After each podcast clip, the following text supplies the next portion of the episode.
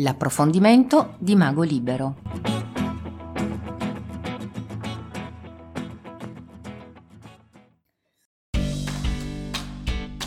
Le favole e le fiabe.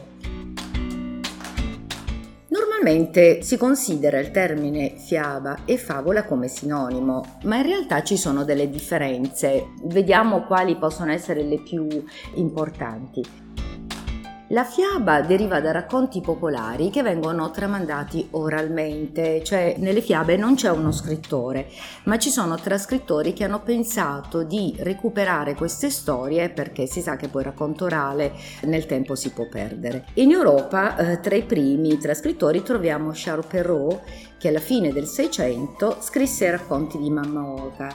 Tra l'altro in questi racconti c'è contenuto Cenerentola, La Bella Addormentata, Capuccetto Rosso, racconti che conosciamo bene. Nell'Ottocento si iniziano a compiere degli studi su queste tradizioni popolari e questi studi portano i fratelli tedeschi Grimm a raccogliere circa 200 fiabe nelle fiabe per bambini e famiglie 1812-1822 e si trovano Biancaneve, Pollicino, Ansel e Gretel per citare le fiabe più famose ristampate di continuo. Anche in Italia è stata fatta appunto un'operazione eh, di raccolta e la più antica risale al 1634 quando Giambattista Basile scrisse L'Ocunto dei Cunti, ovvero lo trattamento dei piccirielli sono 50 fiabe in dialetto napoletano. Nell'Ottocento e nei primi del Novecento molti studiosi iniziarono a raccogliere fiabe provenienti da tutte le regioni, ma chiaramente erano per lo più in dialetto. Solo nel 1954 Italo Calvino pubblicò una scelta di fiabe italiane. Sono delle fiabe trascritte in italiano eh, dai dialetti delle varie regioni. Ecco la caratteristica della fiaba. La fiaba non ha una morale esplicita. A volte si trova un sottinteso formativo. Mm, si caratterizza inoltre da indeterminatezza, cioè epoca, luoghi, personaggi. Sono quasi sempre non definiti, spesso non sono nominati.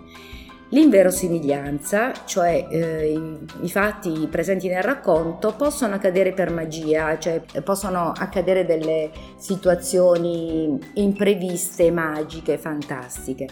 E poi c'è la ripetizione, la ricorrenza narrativa di frasi oppure formule magiche.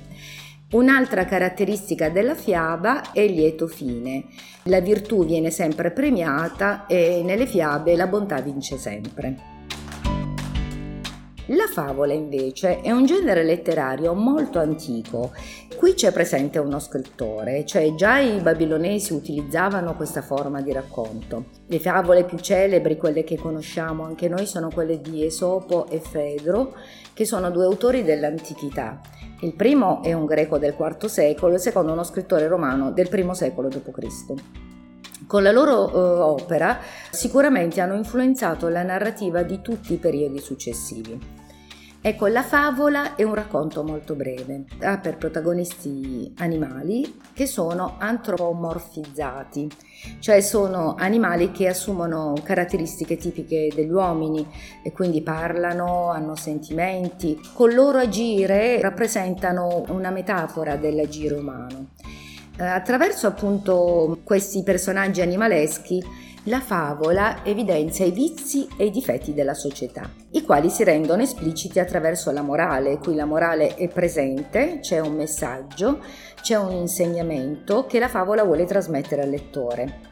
Il resto del contesto, le ambientazioni, le situazioni eh, rimane realistico e le ambientazioni in genere fanno solo da sfondo alla vicenda. Mentre la fiaba termina sempre con un lieto fine, in cui il bene trionfa sul male, nella favola invece non è raro che il personaggio che il lettore identifica come buono finisca piuttosto male. Ora facciamo un riassunto, vediamo le differenze principali tra favola e fiaba. La favola ha come protagonisti animali parlanti e con caratteri umani. La fiaba ha come protagonisti gli umani creature fantastiche. La favola ha luoghi realistici, paesaggi conosciuti, a volte descritti anche con un nome. Invece la fiaba, i, i luoghi sono ricchi di elementi fantastici, a volte non vengono per niente nominati.